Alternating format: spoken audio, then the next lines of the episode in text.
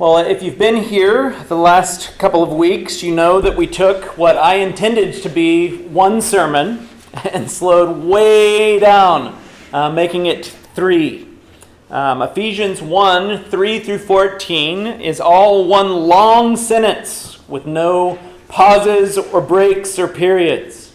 It's all one amazing anthem of praise to God for his role in salvation. We've noted that verse 3 is kind of the, the bedrock verse explaining that we're blessed in Christ with every spiritual blessing in the heavenly places. And that verses 4 through 14 are an explanation of what those spiritual blessings actually are.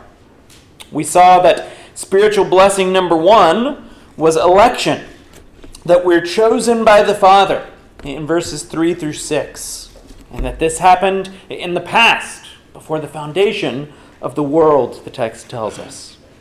We saw last week that spiritual blessing number two is redemption. So we're chosen by the Father and redeemed by the Son. We see that in verses 7 through 10. And that this redemption, we learned it's something that we have as believers. Present tense. Today, we'll finish it off with spiritual blessing number three inheritance. So we're chosen by the Father, redeemed by the Son, and assured by the Spirit. We'll see that in verses 11 through 14. So let's jump into the text, and I'm going to actually read the whole section so that we can put this all together. So, Ephesians chapter 1, verses 3 through 14. This is the word of the Lord.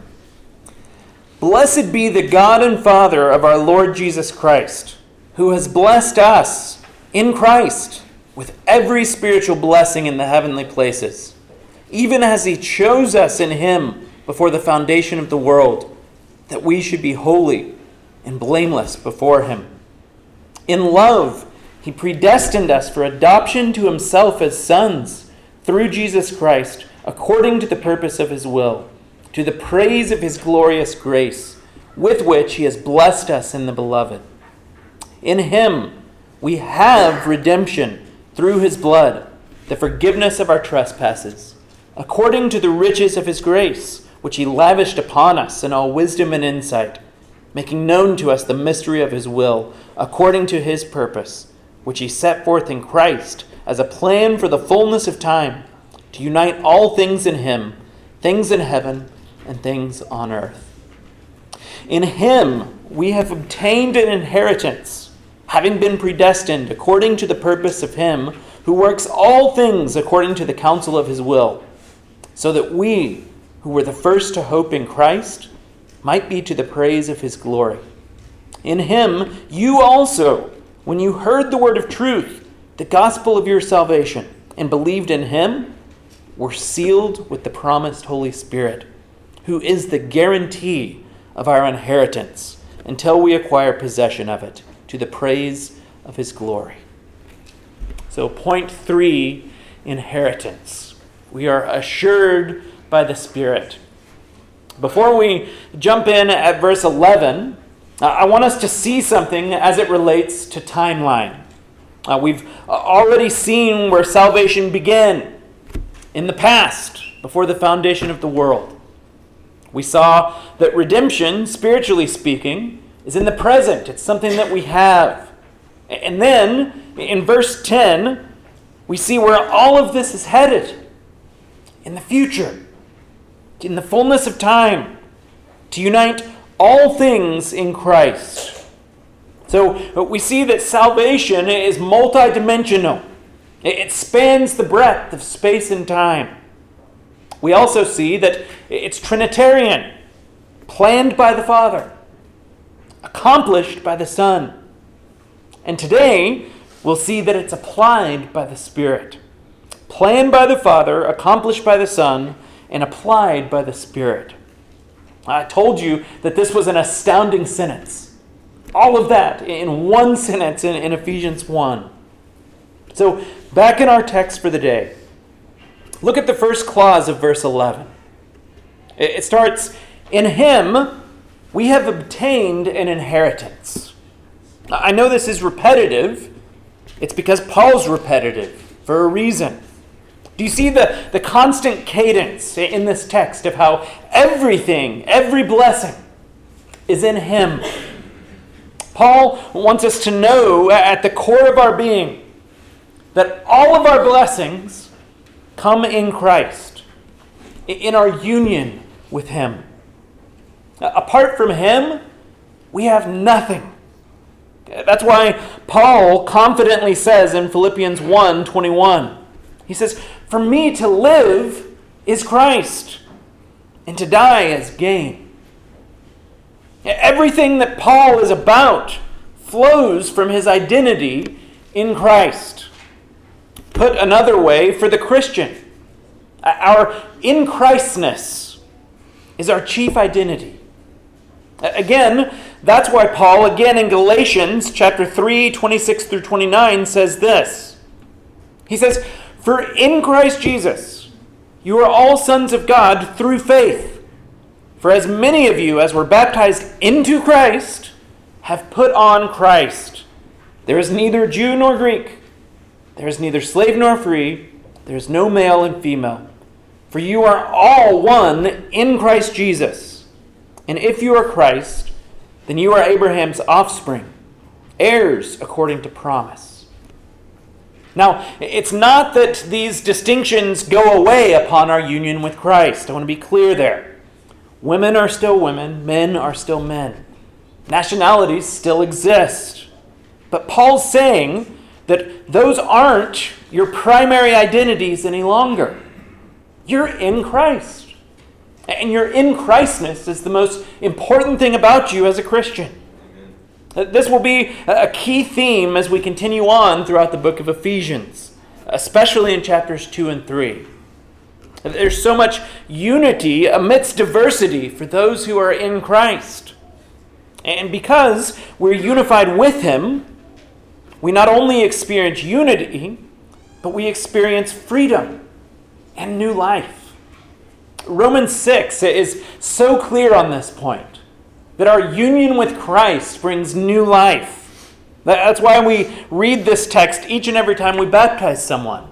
It says this Romans chapter 6, verses 3 through 11. Pay attention to what it means to be in Christ here. He says, Do you not know that all of us who have been baptized into Christ, into Christ Jesus, were baptized into his death? And we were buried, therefore, with him by baptism into death, in order that, just as Christ was raised from the dead by the glory of the Father, we too might walk in newness of life. For if we have been united with him in a death like his, we shall certainly be united with him in a resurrection like his. We know that our old self was crucified with him, in order that the body of sin might be brought to nothing, so that we no longer we would no longer be enslaved to sin. Verse 7 For one who has died has been set free from sin. Now, if we have died with Christ, we believe that we will also live with him. We know that Christ, being raised from the dead, will never die again. Death no longer has dominion over him. For the death he died, he died to sin, once for all. But the life he lives, he lives to God. So you also must consider yourselves dead to sin and alive to God in Christ Jesus. You see that? When Jesus was, was nailed to the cross, your sins were crucified with him because you're in him. When Jesus was buried, your old way of life, your sin nature was put six feet under because you're in him. And when he rose from the grave, you were made alive given new and eternal life in Him. Being in Him is central to who we are as Christians. Okay, back in our text, verse 11. In Him we have obtained an inheritance. In Him we've obtained an inheritance. This is a, a tricky couple of words with two different options for their meaning. What does Paul mean here by we have obtained an inheritance? Well, in the Greek, this phrase is actually all one word. And the word is in the passive voice. meaning that it could be translated legitimately one of two ways. Number one, it could be translated this way In whom we were made an inheritance. In whom we were made an inheritance. If translated this way, it makes us, as Christians, Christ's inheritance. And this isn't wrong. We see this truth in multiple places, particularly in the Old Testament, in reference to the people of God. Being God's inheritance. Deuteronomy chapter 4, verse 20. Deuteronomy 4, verse 20, it says, But the Lord has taken you and brought you out of the iron furnace, out of Egypt. For what? To be a people of his own inheritance, as you are this day. The people of God as his inheritance. Psalm chapter 33, verse 12 says, Blessed is the nation whose God is the Lord, the people whom he has chosen as his heritage or his inheritance. Psalm 135, verse 4 For the Lord has chosen Jacob for himself, Israel as his own possession. And in the New Testament, we see Jesus himself saying this in John 6:37. He says, All that the Father gives me will come to me, and whoever comes to me I will never cast out. John 6 37. In other words, we are a gift given from the Father to the Son. We're his inheritance, which was won at the cross.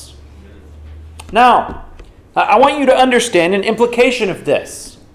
If you struggle with self worth, realize this that you are Christ's inheritance, a gift given from the Father to the Son. You will never be cast out, and that can never be taken from you. You matter to God. Write that down. Put it on your mirror in the morning or, or in your car as a reminder. You are God's possession and His inheritance in Christ. So, that's one way of translating this phrase. But a second way would be as it is in most of our translations In him we have obtained an inheritance. In him we have obtained an inheritance, meaning that, that we have been given an inheritance to us, which is Christ. That Christ is our inheritance. This is also gloriously true. We see this idea in the parallel text in Colossians 1, verse 12, and most clearly in 1 Peter 1, verses 3 through 4. 1 Peter 1, 3 through 4. He says, Blessed be the God and Father of our Lord Jesus Christ. According to his great mercy, he has caused us to be born again to a living hope through the resurrection of Jesus Christ from the dead. And here we go, verse 4 to an inheritance that is imperishable, undefiled, and unfading, kept in heaven for you. Can you imagine this morning? Can you imagine having a sure inheritance that's imperishable, perfect, and unfading? Christian, you have that in Christ. In Him, we have an inheritance, the greatest inheritance in the universe. Think about this. If that's true, and it is, you can suffer any number of hardships here on earth. You can be persecuted. You can experience loss. You can even lose your life. And that inheritance is kept in heaven for you. It's not going anywhere. It isn't changing. It's imperishable, undefiled, and unfading. What hope we have in Christ. And how does all of this happen? Paul's going to show us both sides of how this works in this text. First, God's role. Back, back to verse 11. In him, we have obtained an inheritance, having been predestined according to the purpose of Him who works all things according to the counsel of his will. Do you see this? We've uh, obtained this inheritance because it was part of God's predetermined plan for his purposes, according to his sovereign will. God planned it all. And what God plans, check this out. Everything that God plans, he does, always. And notice the breadth of this. God works all things according to the counsel of his will. All things according to the counsel of his will. It doesn't say God works a couple of things, or even the majority of things, according to the counsel of his will. All things. So I'll ask you this morning Is your life part of all things? Is your salvation a part of all things? Yes. God works all things according to the counsel of his will. God is sovereignly in control of all things. And this would be scary if God were not God. If, if an imperfect being, think about this. If an imperfect being who sees and thinks and sins like we do, if that imperfect being were in control, sovereignly in control of all things, that would be terrifying. But we're talking about God here. He's perfect in every way, He's all knowing, He sees everything. He's loving, gracious, and good. Do you understand that? We're in the sovereign hands of God, and they're good hands. He works all things according to the counsel of His will. And part of that all things is our salvation election, adoption, repent, uh, redemption, and inheritance. It's all part of God's plan, and He's orchestrating it perfectly, year by year, day by day, hour by hour, millisecond by millisecond. Isn't that comforting? And look at the end result here, verse 12. So that we who were the first to hope in Christ might be to the praise of his glory. Do you see why God gets all the glory and praise here? Because he's the one who's doing it all, from beginning to end. Now, I want to point out two truths here. Verse 12, Paul uses the pronoun we. We who were the first to hope in Christ. Who's he talking about? Well, it's possible that He's saying, We who hoped in Christ before you. Ephesians, chronologically. But I don't think that's what he's saying. Paul seems to be referring to we, Jews, who were the first to hope in the Messiah. And that will become more evident as we move forward. So the we is Jews. And the second word I'd like to point out is this word hope hope. Charles Hodge comments here that this word, hope, does not mean simply to expect, but to place one's hope or confidence in anyone. We see this idea in 1 Corinthians 15 19, where Paul says, If in Christ we have hope in this life only, we are of all people most to be pitied. Hope is about confident anticipation. It's not just a wish, like, I hope I get a hole in one someday. No. Biblical hope is about joyous anticipation. So, what Paul's saying here is this the Jews hoped in the Messiah and in God's provision and his promises given throughout the Old Testament. And in Christ, God has fulfilled them all. He accomplished the plans that he made before the foundation of the world. And they are the first fruits of the crop.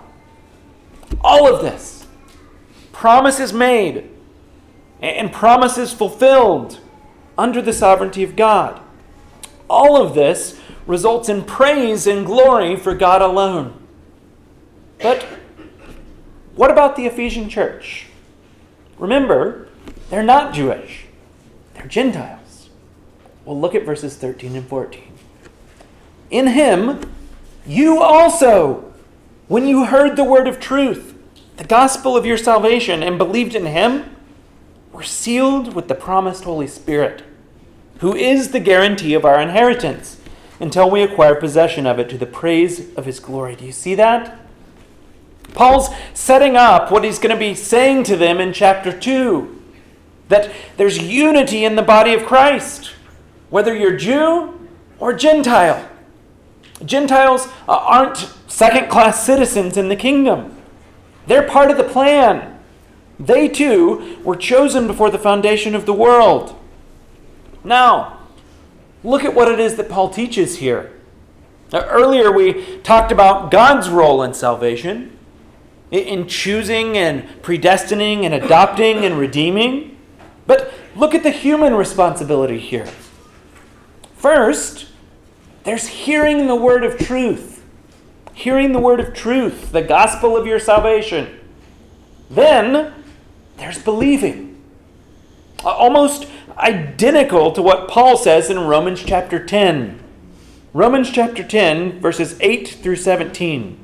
I know this is a long text, but I want us to see this clearly. Romans 10, verses 8 through 17. Paul says, But what does it say? The word is near you, in your mouth and in your heart. That is the word of faith that we proclaim. Because if you confess with your mouth that Jesus is Lord and believe in your heart that God raised him from the dead, you will be saved. For with the heart one believes and is justified, and with the mouth one confesses and is saved. For the scripture says, Everyone who believes in him will not be put to shame. For there is no distinction between Jew and Greek, for the same Lord is Lord of all, bestowing his riches on all who call on him. For everyone who calls on the name of the Lord will be saved. Verse 14 How then will they call on him in whom they have not believed? And how are they to believe in him of whom they have never heard? And how are they to hear without someone preaching? And how are they to preach unless they are sent? As it is written, How beautiful are the feet of those who preach the good news! But they have not all obeyed the gospel. For Isaiah says, Lord, who has believed what he has heard from us? So, faith comes from hearing, and hearing through the word of Christ. Do you see it? Even though the process of salvation starts before the foundation of the world, it certainly doesn't end there. To be saved, we must hear the gospel, the good news of Jesus Christ. If you're here and you're not a Christian, this is why I repeat this great news each and every week. You must hear it. You must hear that you, along with every other human being, myself included, have sinned and fallen short of the glory of God. We're uh, unable to reconcile ourselves to God because we've fully rebelled against Him. And because of that, each and every one of us deserves eternal death and damnation. You might be thinking, Drew, that sounds like bad news, not good news. There's more. That's just act one of the story. Jesus came to this earth, he lived perfectly in every way. He never sinned, not even once. And he went to the cross as our substitute to atone or to pay for our sins. He paid our debt in full, died, and was buried. Act 2. Then he rose from the grave, defeating sin, Satan, and death. Now, look back at our text in Ephesians, verse 13. The final step, as it relates to us, is what? To believe. To believe. Not only do we hear the truth of the gospel, we must believe. We must trust or, or put our faith in Jesus. This means to go all in on Jesus, to put your hope in Him. To say, as we'll sing later, my hope is built on nothing less than Jesus' blood and righteousness. To know that without Jesus' work on the cross, that you're sunk, that you have nothing. Belief isn't having one foot in the boat and one foot on the sand just in case. It's stepping into Jesus' boat with both feet, trusting Him to carry you all the way. Now, does this mean that if you believe, you never have doubts or questions? Not at all. Thomas, one of Jesus' 12 disciples, is a great example of this. But that's another sermon. But what I'm saying is to be a Christian, to be saved, to believe in Jesus means that you're not putting your hope anywhere else. I'm not putting my hope in Jesus and my good deeds. I'm not putting my hope in Jesus and my ability to be good enough. I'm not putting my hope in Jesus and anything else. My hope, my faith, my trust is in Him and Him alone. And even this ability to do this is a work of God. And look at what Paul says at the end of verse 13. He says, In him you also, when you heard the word of truth, the gospel of your salvation, and believed in him, were what? Sealed with the promised Holy Spirit. This is amazing. Those who believe are sealed with the promised Holy Spirit. First, think about this. He's the promised Holy Spirit. The same one that was promised to the Jews all the way back in Joel chapter 2. All the way back in the Old Testament. Joel chapter 2, verses 28 and 29.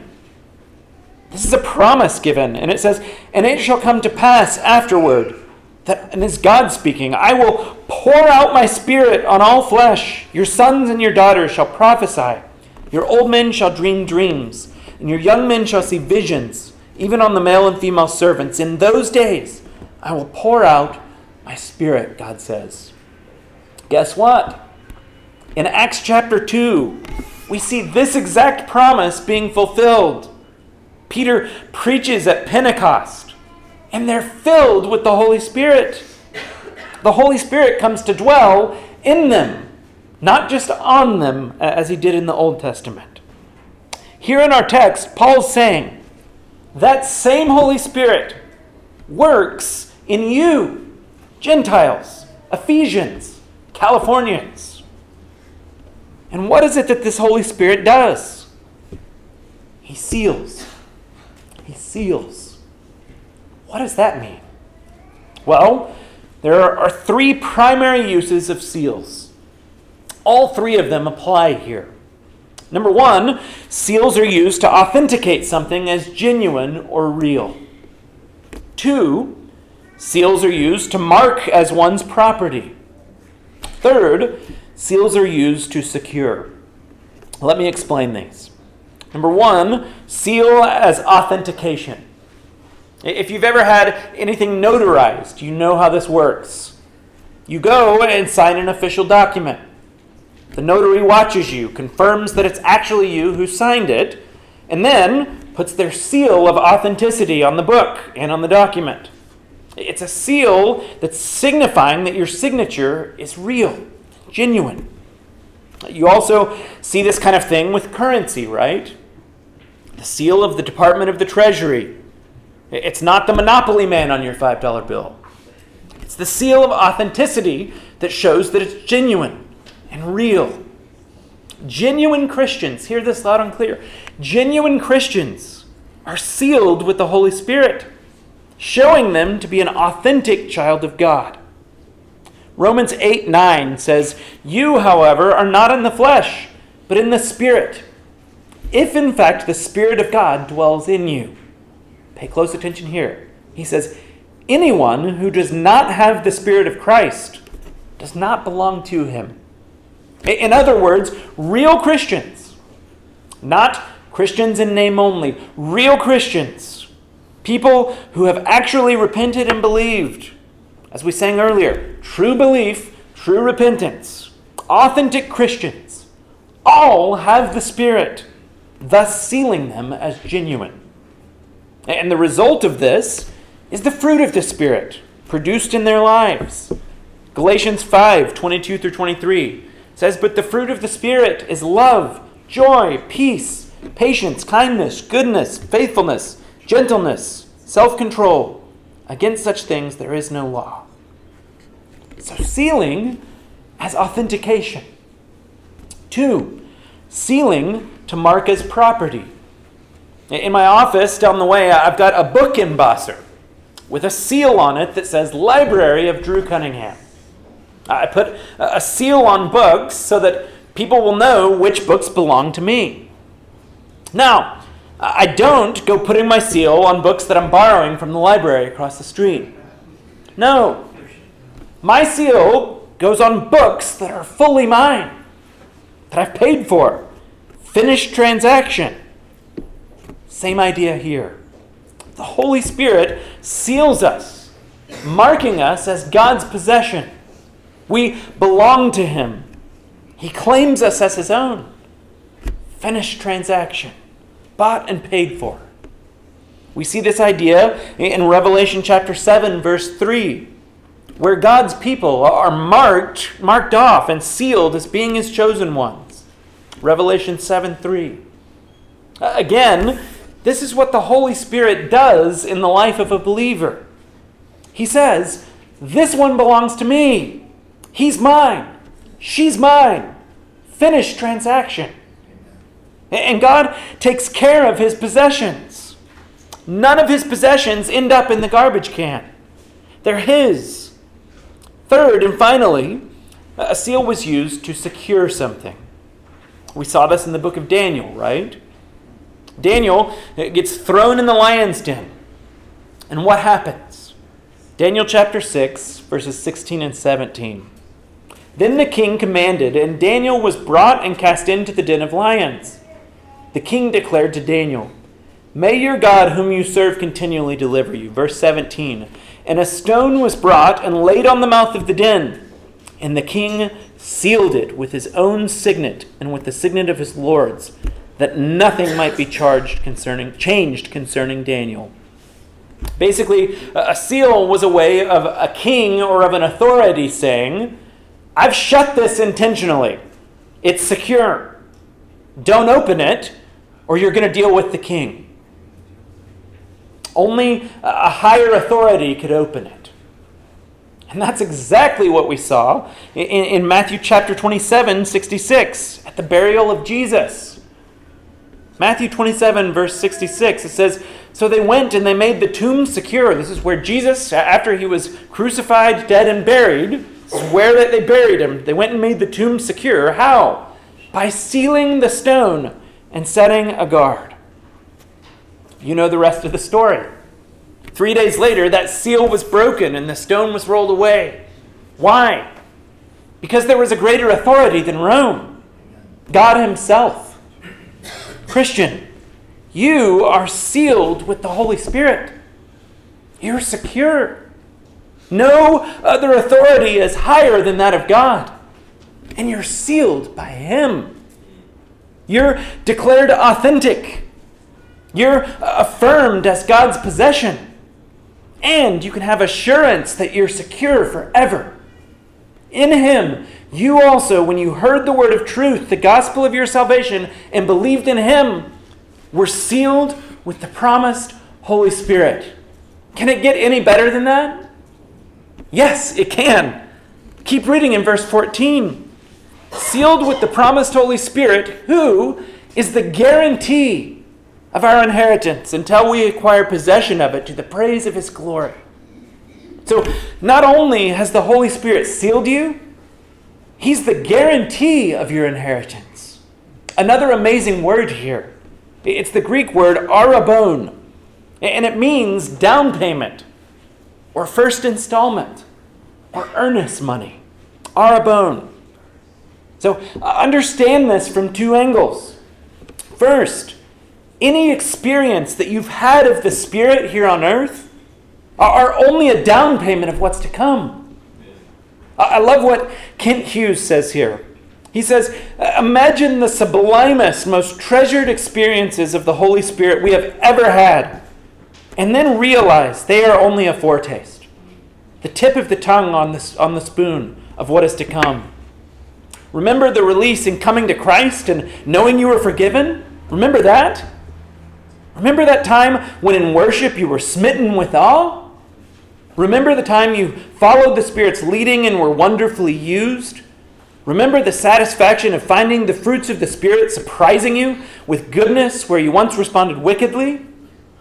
Think of all of this and then multiply it a millionfold. Here on earth, we have experienced the first dollar of a million celestial dollars, the earnest. Isn't that amazing to think about? The Holy Spirit is our arrabon, our down payment of what's to come. And from a second angle, consider uh, that a down payment is a promise to pay what? The full amount. It's a guarantee of full payment. Friends, God has never defaulted on a loan. He's never missed a promised payment. When the Holy Spirit seals us, He's God's guarantee that we'll receive the full inheritance that's been purchased for us on the cross. Do you understand who it is that's making us this guarantee? It's God. And He's good for whatever He promises. How can we have assurance of salvation as Christians? Not because we grit our teeth and have enough strength or goodness or even faith, but because God has sealed us with His Spirit and guaranteed our inheritance, which is Christ. Romans chapter 8, verses 29 and 30 says it this way For those whom He foreknew, He also predestined to be conformed to the image of His Son in order that he might be the firstborn among many brothers. Verse 30. And those whom he predestined, he also called. And those whom he called, he also justified. And those whom he justified, he also glorified. There's no one who starts the process who God doesn't bring all the way through. He who began a good work in you will be faithful to complete it in Christ Jesus. He elects, he adopts, he redeems, he seals, and he guarantees. We have this great assurance because we have a great God. Do you see that? And the result is to the praise of his glory. God the Father, God the Son, God the Spirit, all working in tandem to bring about our salvation. Praise God from whom all blessings flow. Let's pray.